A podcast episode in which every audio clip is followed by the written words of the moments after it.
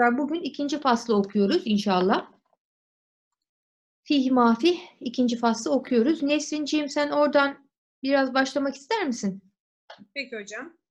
Biri Mevlana söz söylemiyorlar dedi. Ben bu adamı yanıma benim hayalim getirdi ve benim hayalim ona nasılsın, ne türlüsün diye bir söz söylemedi. Onu konuşmadan hayalini buraya çekti. Eğer benim hakikatim onu söz söylemeden çeker ve başka bir yere götürürse buna niçin şaşmalı dedim. Çok güzel. Söz hakikatin gölgesi ve feridir.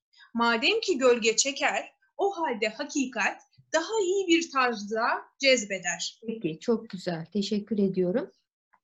Ee, yani Hazreti Mevlana diyor ki aslında benim söylediğim sözler, bu konuşmalarım, sohbetim bahanedir. Aslında geldiğiniz manadır. E, güzelliktir, hayırdır. İnsanlar arkadaşlar somut şeylere çekiliyor gibi görünürler. Ama esasen o somut şey bir soyut şeyin, bir mananın aksinden, tecellisinden başka bir şey değildir. Öyle değil mi? Her zaman bu böyle. Ben biraz devam ediyorum. Söz bahanedir diyor Hazreti Mevlana. Bir insanı diğer bir insana doğru çeken şey söz değil, belki ikisinde mevcut olan ruhi birlikten bir parçadır. Derler ki iki insan bir araya geldiğinde muhabbet artarsa, e, konuşmanın e, sonu gelmezse, devam ederse o iki insan arasındaki muhabbete delil imiş. Değil mi? Sükut olursa, söz devam etmezse e, orada aynı muhabbetten bahsedemiyoruz. Eğer bir insan yüz bin mucize ve keramet görse, onda veli ve nebiden uygun bir parça bulunmazsa birleşmezler ve bunun faydası da yoktur. Onu veliye ve nebiye ulaştıran, onların sevgisini içlerinde kaynaştıran o ortak olan parçadır. E, tıpkı mıknatısın e, aynı kabiliyete sahip olan diğer sicimleri kendisine doğru çekmesi gibi mana da kendisine müşterek olan e, insanları aynı manaya talip olan kişileri kendisine çekiyor. Dolayısıyla hep şey derler, e, manevi bir sohbete insan gittiğinde e, orada çok, uzun süre kalmaya dayanamıyorsa bu o kimsenin e, aynı meşrepte olmamasındandır. O tıynette olmamasındandır ve zaman içerisinde oradan uzaklaşır. Ama sohbete geldiği zaman oradan lezzet alıyorsa, anlamasa dahi bir zevk duyuyorsa bu mana ilmine dair o kişide bir istidad olduğu anlamına gelmektedir. Efendim eğer samanda kehribar ile müşterek bir parça olmazsa hiçbir zaman kehribar tarafına çekmez. Onlar arasında bulunan bu aynı cinsten oluş gizli bir şeydir, göze görünmez. Kehribar e, bir tür e, samanı toplamak için e, kullanılan bir alet, gözünüzde öyle canlandırın. Bir insanı her şeyin hayali o şeye doğru götürüyor. Mesela bahçe hayali bahçeye, dükkan hayali dükkana, yalnız bu hayallerde gerçeği değiştiren bir şey saklıdır. Mesela bir yerin hayali seni çekti. Hayale uyup oraya gidiyorsun. O gerçeği değiştiren şey yani yalan dolan orasını sana güzel göstermiştir. Sonra pişman olup kendi kendine bunda bir hayır vardı sandım da meğer yokmuş diyorsun. Hazreti Mevlana tabii bunu söylediği dönemde böyle bir korona 19 virüsü ortalıkta yok. Kişi hayal ettiği yere pıt diye evinden çıkıp gitme imkanına sahip. Bunu anlıyoruz. Şu an biz tabii alışveriş merkezine gitmek istiyoruz. Gidemiyoruz. Sinemaya hayalini kuruyoruz. Gidemiyoruz. Zaten bir süre sonra gezip gezip de fiziki yerleri e, evimize huzurla döndüğümüz zamanları hatırlayalım. Orada da aradığımızı bulamadığımızı, sonra tekrar kendimizi manaya verdiğimizi, daha kalıcı şeylere yöneldiğimizi hatırlayalım. Demek ki e, baştan isabetli şeyi söylüyoruz. Bu işte de bir hayır varmış sandık, meğer yokmuş diyerek evimizde huzurla oturuyoruz. Ama bu buluşmalarla değil mi? Maneviyata çekiliyoruz. Çok güzel. Bu yüzden bu hayaller tıpkı içinde birisi gizlenmiş olan çadırlara benzer.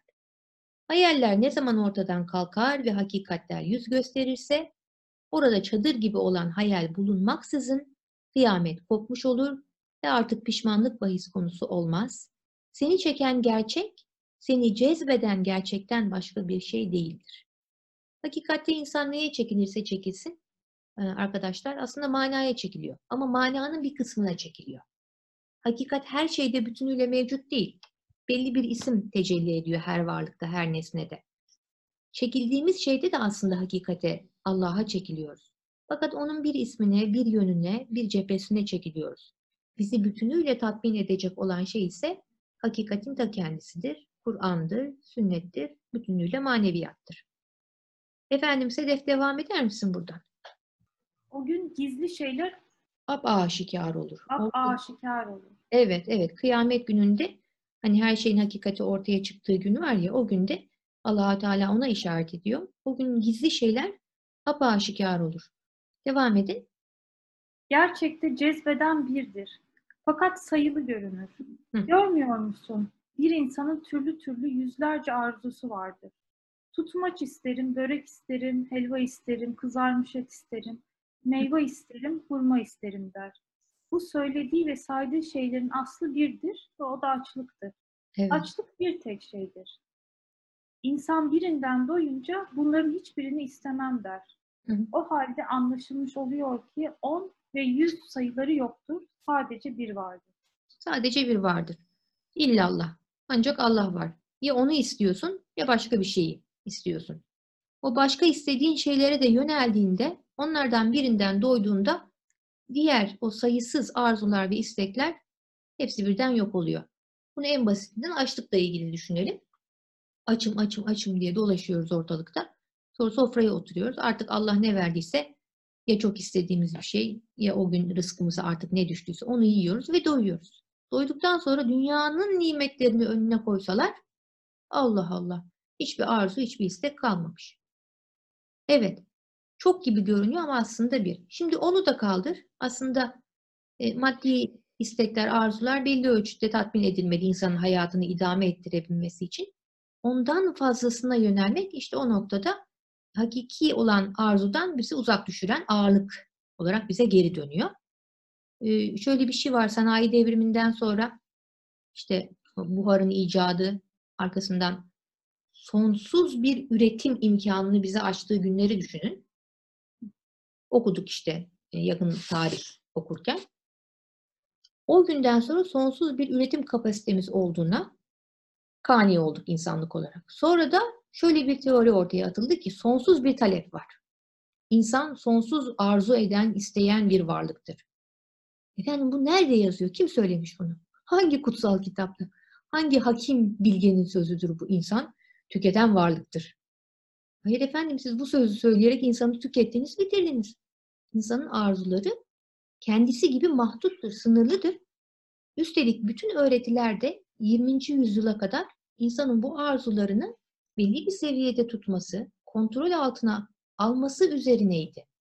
Sonra ne oldu da birden buharı bulduk, sanayiyi keşfettik diye insanı da o makinelerin kapasitesine uydurmaya çalıştık. İnsan sonsuz kapasiteye sahiptir ama insan hakikati cevheri itibariyle ilahi yönüyle sonsuzdur. Zaten ezel aleminden geliyor ve tekrar ona dönecek, ebedi olacak ruhu, ruhi itibariyle böyle bir varlık.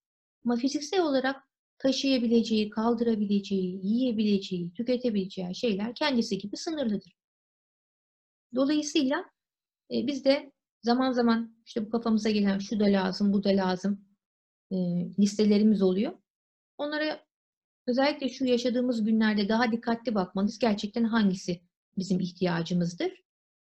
E, o şekilde e, tüketmeye yönelmeyiz. Buyur canım. Onların sayısını kafirler için mihnet ve meşakkat eyledik. Buyurulduğu gibi bu insanları saymak karışıklığı mucip olur, fitnedir. Hı. Mesela buna bir, onlara yüz diyorlar. Yani veli için bir ve halk için yüz bin derler. Bu büyük bir günahtır. Veliyi bir diğerlerini çok görmek, görme ve düşünme yolunu kaybetmek ve büyük bir fitnedir. Çünkü siz onları çok veliyi ise bir görüyorsunuz. Onların sayısını kafirler için mihnet ve meşakkat eyledik. Bunun için buyuruldu. Hangi yüz, hangi elli ve hangi altmış? Elsiz, ayaksız, akılsız ve ruhsuz bir takım insanlar, tılsım ve civa gibi bu dünyada kaynaşıp dururlar. Şimdi sen onlara 60 hat yahut 100 veya bin ve buna da bir de. Bu böyle değildir. Belki onlar hiçtirler ve bu bu bir dediğin bin, yüz bin ve yüz binlerce bir sayılır. Tamam, teşekkür ederim. Yani kamil insan, Allah sevgilileri, Allah velileri binlere, milyonlara, milyarlara bedeldir. E, Neden? Diğer bütün isimleri, evrende yayılmış halde bulunan isimleri kendi manasında bir etmiş olduğu için. Varlığında potansiyel olarak mevcut olan isimleri bir kuvve, bir fiil harekete geç, bir fiil olarak harekete geçirebildiği için. Dolayısıyla aleme baktığında alemde çok şey var gibi görünüyor. Öte, öteki taraftan kamil insana bakıyorsun. Bir kişi, bir vücut, bir varlık. Fakat şunu bil ki diyor Allah'ın sevgisi yüzlere, binlere, o zamanın rakamları tabii. Şimdi ise milyarlara bedeldir. Efendime söyleyeyim. Bir padişah birine 100 kişilik gelir sağlamıştı. Askerler padişahı bu yüzden payladılar. Padişah kendi kendine bir gün gelir size gösteririm. O zaman bunu niçin yaptığımı anlarsınız diyordu. Savaş günü geldi. Hepsi kaçmış yalnız dövüşüyordu. Padişah işte ben bu adama bunun için bu parayı verdim dedi. Aa çok hoşuma gitti. Hz. Mevlana'nın Mesnevisinde Ayaz'la ilgili hikayeleri vardır. Hatırlarsınız zaman zaman size de anlatırım. Hemen münasebeti gelmişken anlatayım. Ayaz diye e, genç bir delikanlı var. E, Sultan Gazneli Mahmut e, şürekasıyla birlikte ava çıktığı bir vakit e, arkadan koşturan atlıları da epey geçerek bir köye girmiş. Yalnız başına. Bir yere çöküyor bir çeşme başına. Orada da bir genç görüyor. Diyor ki evladım bana bir kase su ver sana zahmet diyor. Genç de uyanık bir delikanlıymış. Hemen anlamış sultanla karşılaştığını. Hürmete e, riayet etmiş kendince. Bir süre ortalıktan kaybolmuş. Bayağı bir vakit geçiyor. Geldiği zaman elinde bir kase su. Efendim buyurun afiyet olsun diyor. Gazneli Mahmut suyu içmiş. Sonra demiş ki yani demiş delikanlı sen de az çok biraz arif bir çocuğa benziyorsun. Anlamadın mı ben sultanım? Niye bu kadar beni beklettin diyor. Ayaz da buyuruyor ki efendim ben sizi gördüm ki terlisiniz. Şimdi ben size bu çeşmeden akan serin sudan versem hasta olursunuz. Sonra devletin işi kalır vebali de benim üzerime olur. O, da, o nedenle biraz geciktirdim affedin af buyurun beni diyor. Sultan çok e, nadir bulunan bir e, insan güzeliyle karşılaştığını fark ederek çocuk saraya layıktır diyor ve anasından babasından onu isteyerek kendi sarayına götürüyor. Efendim tabii zamanla çocuk serpiliyor, güzel işlerde çalışıyor. Sultanın göz bebeği oluyor. Başka hikayeleri de vardı. Özellikle buradan tutacağım şimdi. E, Diğer vezirler, Ayaz vezir olmuş. Diğer vezirler onu çekememeye başlıyor. Allah Allah. Duyuyorlar ki sultan 30 vezire verdiği parayı, altını e, Ayaz'a verirmiş. Bunu çekemiyorlar. Niye olduğunu da çok merak edip doğrudan sultana artık bir gün sormuşlar. Efendim siz niçin bu Ayaz'a bu kadar para veriyorsunuz? Biz de aynı işi yapıyoruz yani biz bunu anlayamadık. Ne diyorlar? Bunun üzerine gün olur anlarsınız diyor. Gün geliyor uzaktan bir kervanın geçtiği görülmüş. Gazeli Mahmut hemen yakınındaki vezirlerinden birine divan sırasında soruyor. E, diyor ki şu e, gelen kervana bir gidiver bakalım. E, ne taşıyorlarmış diyor. Ben merak ettim bu işe. Hemen vezir gidiyor, soruyor, ediyor, geliyor. Efendim diyor pamuklu taşıyorlarmış. Aa öyle mi diyor. Peki nereden geliyorlarmış diyor. Efendim sormadım kusura bakmayın diyor. İkinci vezire diyor git sen sor bakalım. İkinci vezir hemen apar topar kendisine vazife verildi ya koşaraktan gidiyor. Cevabı alıp geliyor. Efendim Bağdat şehrinden geliyorlarmış. Aa diyor sultan nereye gidiyorlarmış? Ha bilmiyorum efendim sormadım diyor. Böyle böyle 30'a kadar vezir bu yolda helak oluyor işin hakikatini çözmek için. Sonunda Gazneli Mahmut Ayaz'a diyor. Evladım sen git sor bakalım işin hakikatini diyor. Ayaz da diyor ki efendim ben kervanın uzaktan geldiğini görünce sizin merak edeceğinizi düşünerek önceden gittim sordum soruşturdum. Kervan Bağdat'tan gelir Rey şehrine gider. Pamuklu taşır, yünlü taşır. Şu kadar e, bey vardır, şu kadar hanım vardır, bu kadar e, emanet vardır. Size selamlarını söyler, şunu ister, bunu verirler deyince Gazneli Mahmut yanındaki vezirlere dönüyor ve diyor ki şimdi anladınız mı? Niçin Ayaz'a otuzunuza verdiğim parayı verdiğimi? Çünkü o otuzunuza bedeldir diyor.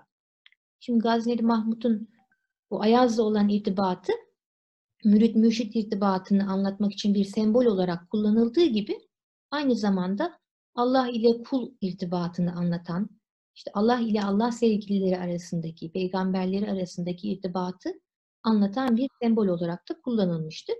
Burada kısaca, Fihi Mafit'te kısaca bir örnek de vermiş Hazreti Mevlana ama Mesnevi'de bunun çok daha yaygın halini görüyoruz.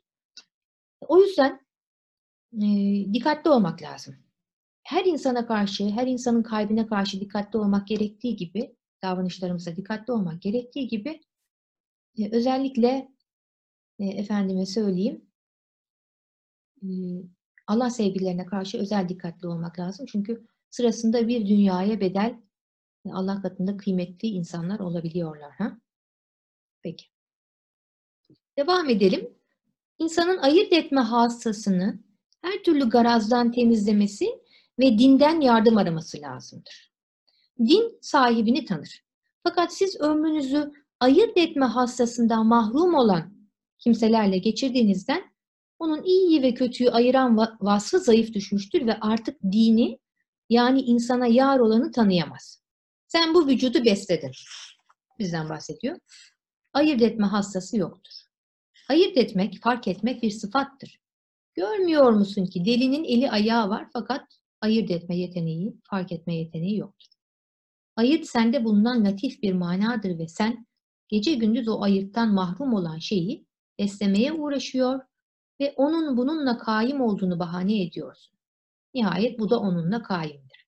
Yani, bizim bu ayırt etme vasfımız arkadaşlar dinin de e, insanı diğer varlıklardan ayırt ettiğinin e, sebebidir. Bunun üzerine temellenmiş. İnsan iyi kötüden ayırt eden, aklı olan, muhakeme yeteneğine sahip, bunu dile getirebilen bir varlıktır.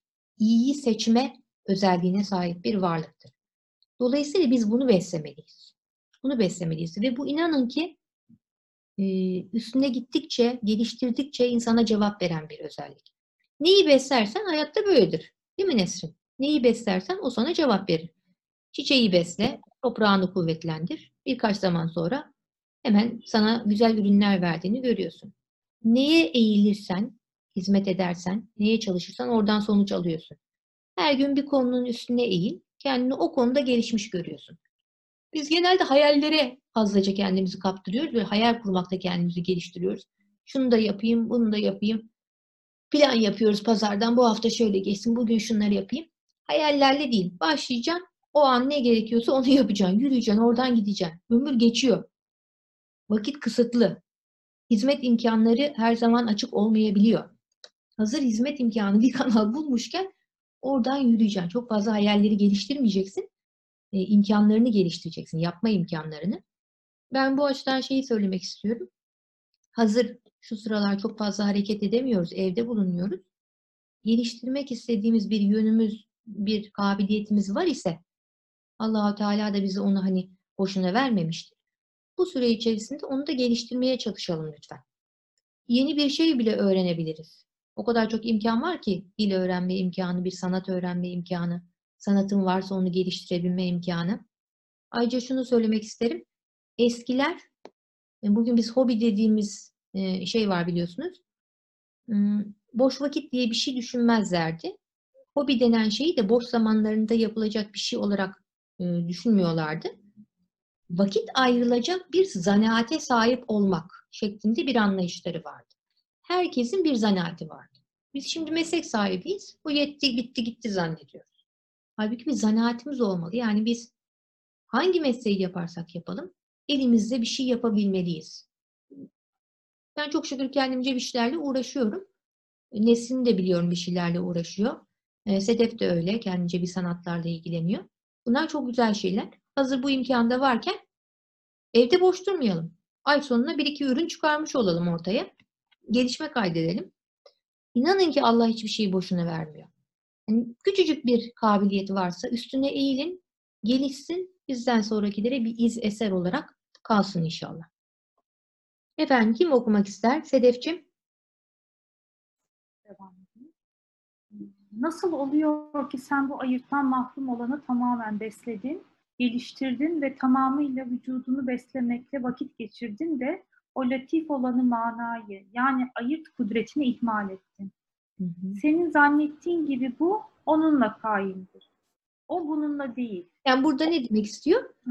Manayı güçlendirirsen bedende güçleniyor. Bedeni güçlendirmek de mananı, aklını, ruhunu güçlendirmiyorsun. Ama biz öncelikle ona eğildik. Onun arzu ve isteklerini tatmine yöneldik. Tabii ki ihtiyaçlar teorisine göre insan aciz bir varlık. Yani açken, uykusuzken, altında yatacak bir döşeği, üstünde bir çatısı yokken ondan e, son derece e, latif şeylerin zuhur etmesini bekleyemezsiniz. Temel ihtiyaçlar giderilmeli. Ama bunları giderdikten sonra artık sırada manayı kuvvetlendirmek vardır. Gerçekten de insan mana olarak kuvvetli olduğunda, ümit var işlerle uğraştığında, Kur'an, hadis, işte hikmet sözleriyle ilgilendiğinde vücudu da buna birdenbire cevap vermeye başlıyor. Ama kendi nefsine daldığında benim ihtiyaçlarım, benim arzularım, benim şunu da kendime, işte vücuduma yüklemem lazım. Kendiyle ilgilendiğinde ruhu zayıflıyor. İkisi birden. Sistem toptan çökmüş oluyor. Aman dikkatli olalım. Yine burada Hazreti Mevlana çok güzel e, ümit var sözler söylüyor. Diyor ki e, onur yani latif mana bu göz, kulak ve diğer pencerelerden ve bu pencereler olmazsa daha pe- başka pencerelerden kendini gösterir. Bu tıpkı güneşi bu çera ile görüyorum diye güneşin karşısına çerağı getirmene benzer. Yani eline bir mum almışsın da mumu güneşe gösteriyorsun. Diyorsun ki ben bu mumla seni görüyorum. Olacak iş değil o diyor Hazreti Mevlana. Hayır. Sen mumu getirmesen de güneş sana gösterir. Çerağa ne lüzum var? Tanrı'dan ümidi kesmemek lazımdır. Şimdi tekrar ümide döndü. Hep ümit var sözlerle gidiyor Hazreti Mevlana çok şükür. Diyor ki ümit güvenlik yolunun başıdır. Yolda yürümesen de daima yolun başını gözet. Doğru olmayan şeyler yaptım deme, doğruluğu tut, o zaman hiçbir eğrilik kalmaz. Doğruluk Musa'nın asası gibidir, eğrilik ise sihirbazların sihrine benzer. Doğruluk ortaya çıkınca onların hepsini bir anda yutar. Eğer bir kötülük etmişsen kendine etmişsindir. Senin kötülüğünün başkasına nasıl dokunur? Çok güzel. Kur'an'da da diyor ya, iyilik yapan kendine, kötülük yapan kendinedir. Ama ümitsiz insan genelde e, bu kendi hatasını e, başkasına da çok dokunmuş olduğunu düşünüyor. Ne kadar dokunabilir, ne yapabilirsin? Birine bir laf ettin. Tamam, onda bir gün infial yarattı, geçti gitti. Ama sen, ama sen, yapma tabii birine öyle bir şey de. Ama sen kötü söz sarf etmekle kendini insanlık derecesinden düşürdüğün için asıl kötülüğü belki de sonsuza dek kendine yapmış oluyorsun. Tövbe et ve bir daha onu yapma. O iş senden, sen de o işten böylelikle sonsuza dek e, uzak ol inşallah diyor. Bunu da meşhur bir örnekle anlatmış Hazreti Mevlana. İşte bir e, kuş dağın üstüne konmuş. Efendime söyleyeyim. E bu durumda dağ bundan ne fayda ne, ne zarar vardır diyor. Koskoca dağ. Dağ dağa küsmüş, küsmüş. Onun haberi olmamış. Evet devam ediyoruz. Nesrin'cim sen doğru olursan diye başlayan bölümden alabilir misin? Peki hocam. Sen doğru olursan onların hiçbiri kalmaz. Sakın ümidini kesme.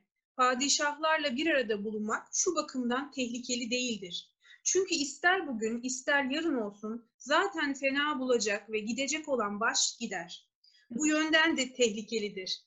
Padişahların nefisleri kuvvetlenip bir ejderha gibi olur. Onlarla konuşup onların dostluğunu iddia ve mallarını kabul eden kimse mutlaka onların keyfine göre konuşur. Hatırları hoş olsun diye onların kötü düşüncelerini benimser ve sözlerinin aksini söyleyemez. Çok güzel. İşte bu Teşekkür ediyorum. Teşekkür ediyorum. Çok güzel. İşte bu yüzden de her zaman bir tehlike mevcuttur diyor. Biz doğru olalım arkadaşlar. E, Ötesi bizi ilgilendirmez. Niyetimiz güzel olsun. Ümidimiz her zaman daim olsun e, diyoruz. Efendime söyleyeyim. Buradan devam ediyorum. Senin ona doğru gitmen de bu neticeye varır. E, ay, hadis şu. Tanrı zalimlere yardım eden kimsenin üzerine o zalimi musallat eder. Allah muhafaza. Dolayısıyla neye yardım ettiğimiz, neye destek olduğumuza çok dikkatli etmemiz lazım. Biliyorsunuz meşhur bir söylemdir. Neyin ardına düştüğünü ne dikkat et diyor Kur'an'da. Kimin neyin ardına düştüğüne dikkat et. Bu çok önemli. Böyle eskiden çocukları şeydeyken, lise öğretmeniyken yürüyüşe çıkartıyorduk. 19 Mayıs, 23 Nisan yürüyüşleri. Allah muhafaza çocuklar bazen tabii çok kalabalık olduğu için gruplar karışıyor. Birdenbire yanlış bir grubun arkasından gidiyorlar ve kendilerini normalde efendim Beşiktaş'ta buluşacağız. Kendilerini Mecidiyeköy'de buluyorlar. Vardı öyle şeyler. O yüzden ben onlara bu hadisi çok söylerdim. Arkadaşlar neyin ardında düştüğünüzde çok dikkat edin. Arkadaşın önden gidiyor diye sen niye onun ardından gidiyorsun?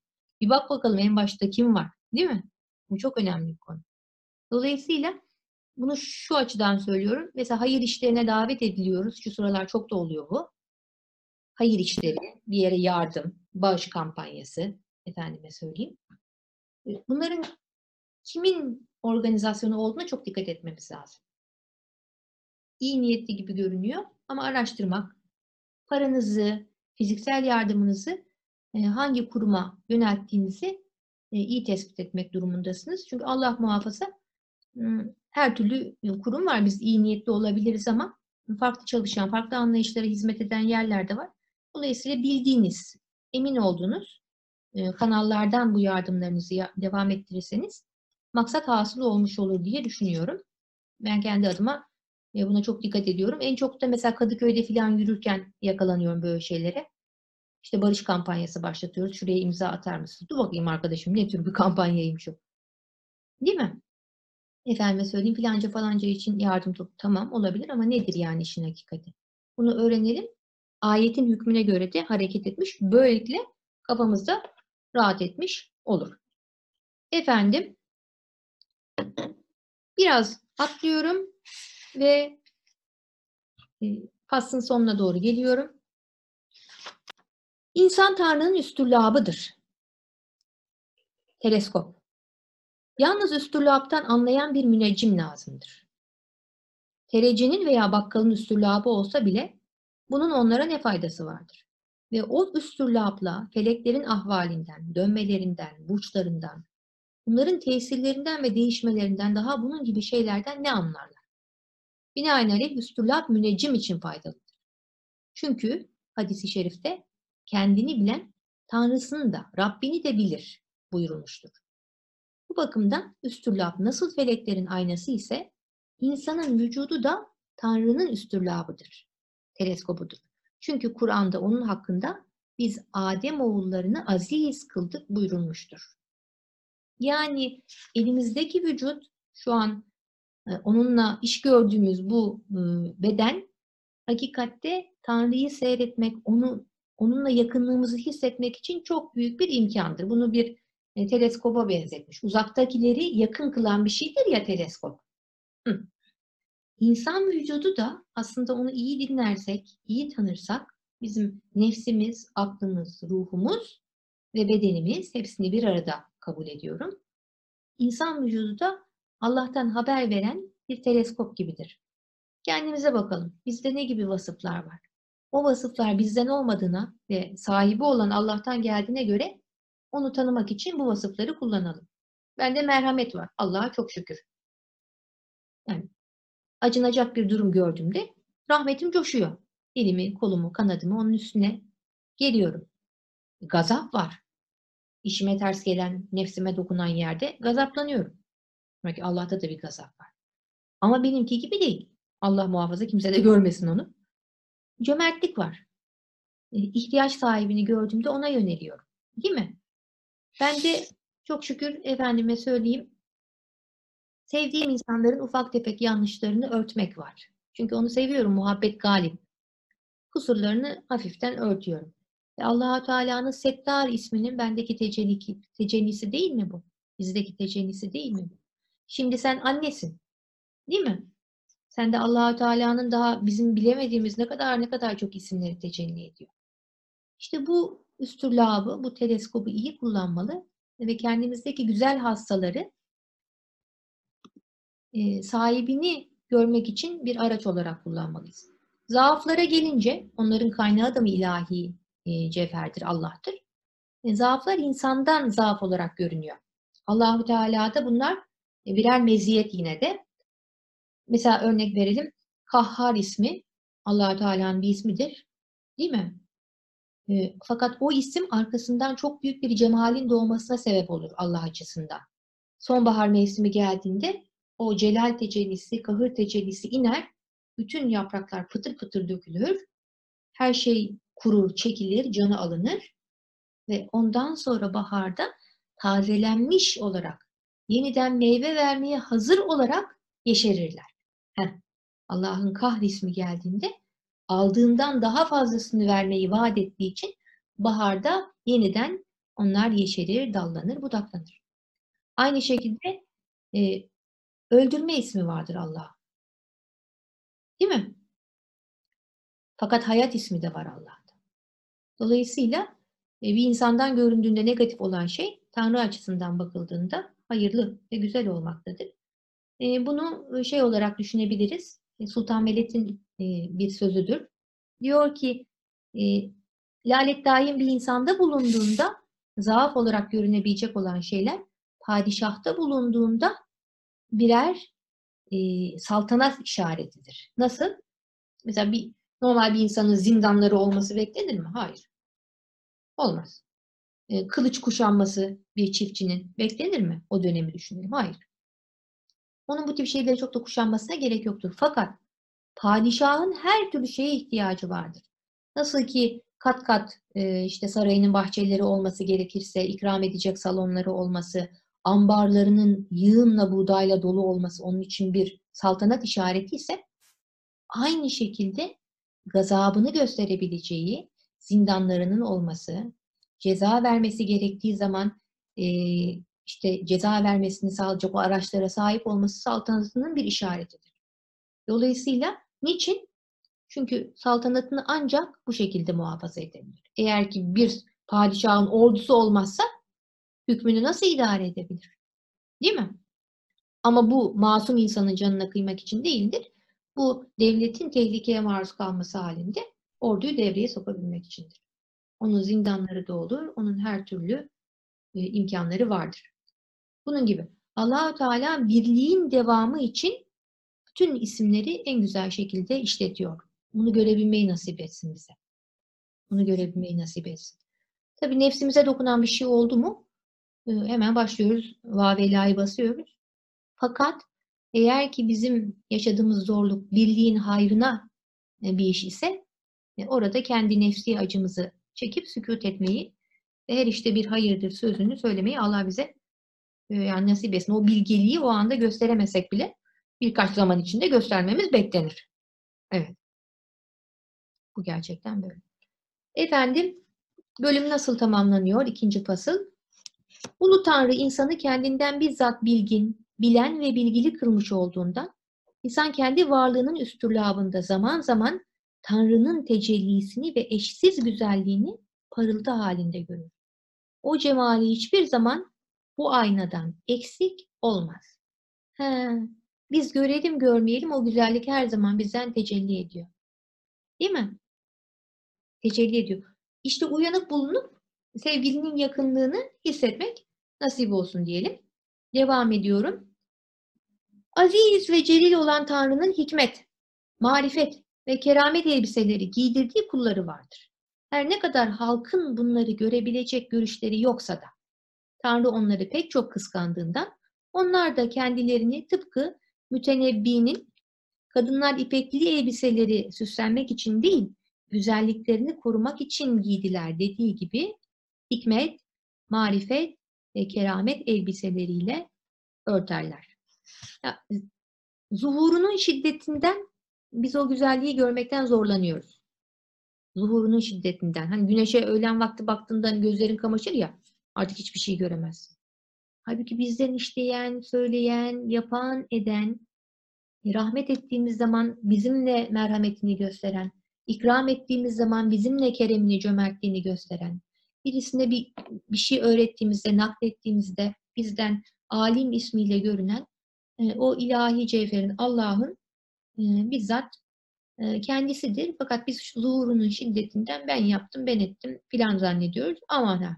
Usturlap olarak bu vücudu kullanmalı ve o yakınlığı hissetmek için burada bulunuşumuzu bir imkan olarak bilmeliyiz. Özel zamanları da kaçırmamak lazım. Şimdi insan gün içerisinde bir sürü şeyle uğraşıyor yani. Tecelliymiş, efendim zuhuratmış bunlar. Nerede kafamızda dolaşacak o anda? İş kotarmaya çalışıyoruz, günü bitirmeye çalışıyoruz, helak oluyoruz. Eskiden gidip geliyorduk da dışarıya, yoruluyorduk filan. Ama hazır olmak lazım. İlahi güzelliği kendine cezbetmek için hazır olmak lazım. Bunun için de özel zamanlar var. Özel zamanlar hepinizin de az çok bildiği özellikle seher vaktidir. Seher vakti güneş doğmadan önce ezanın da okunmasından biraz önceki o latif zaman. Bülbüller varsa çevrede onlar öter. Serçeler, e, işte kuğu, kuğular ne varsa e, kumrular başlarlar ötmeye, Allah demeye, zikretmeye. İnsan da o vakitte uyanık bulunduğu zaman kalp cevap veriyor. Henüz dünyadaki o hareketliliğin başlamadığı saatlerde insan Allah'ın yakınlığını hissetme imkanına sahip oluyor. Onları yakalayalım inşallah. Efendim böyle. Hazreti Mevlana yine burada da çok ümit var konuştu. Yine burada da çok ümit var konuştu. Birinci fasılda da öyleydi. E, sanıyorum ki gerçekten 13. yüzyılın yorgunluğunu tecrübe eden insanlara e, ümit var cümleleri seçmek için e, bilhassa gayret sarf etmiş Hazreti Mevlana. Siz buradan e, ne sormak istersiniz çocuklar? Evet. Dedi ki, fasıl dedi ki, biz burada bir manaya geliyoruz. Bugün toplandık, sohbet ediyorsak, sırf birbirimizi görelim, güzel yüzümüzün hatırına değildir o. Ama bir mana var ki biz onu seviyoruz ve ona çekiliyoruz. Onu anmak e, ve onu hal etmek için bir araya geliyoruz dedi. Sonra dedi ki e, bazı özel kişiler vardır. Allahü Teala sırasında bir bin, sırasında yüz bin ve milyar kişiye verdiği kıymeti onlara verir. Aman onları bulduğumuz zaman kalplerini kırmayalım. Mümkün olduğunca onların halleriyle hallenelim dedi. Yine aynı şekilde ümit verdi bize ve ümit dedi yolda yürümenin başıdır. O halde ümit var olalım. İnşallah bu işler zor ben bunları nasıl yapacağım demeyelim. Günden güne kendimizi güzelleştirmeye çalışalım dedi. Son olarak en çok hangi kelime üstünde durdu Hazreti Mevlana burada? Üstülabın üzerinde durdu. O eski bir kelime, bugünkü anlamıyla teleskop. Teleskop ne yapıyordu? Uzakları yakın hale getiren bir e, cihazdı. O halde o uzaklarda dediğin Allah, e, zikrettiğin Allah aslında çok uzakta değildir. Kendi vücudun ona bir üstürlab, teleskoptur. Güzel bak ve kendindeki o latif varlıkla buluş inşallah dedi. Peki arkadaşlar çok teşekkür ediyorum. Bir sonraki okumada buluşmak üzere diyorum.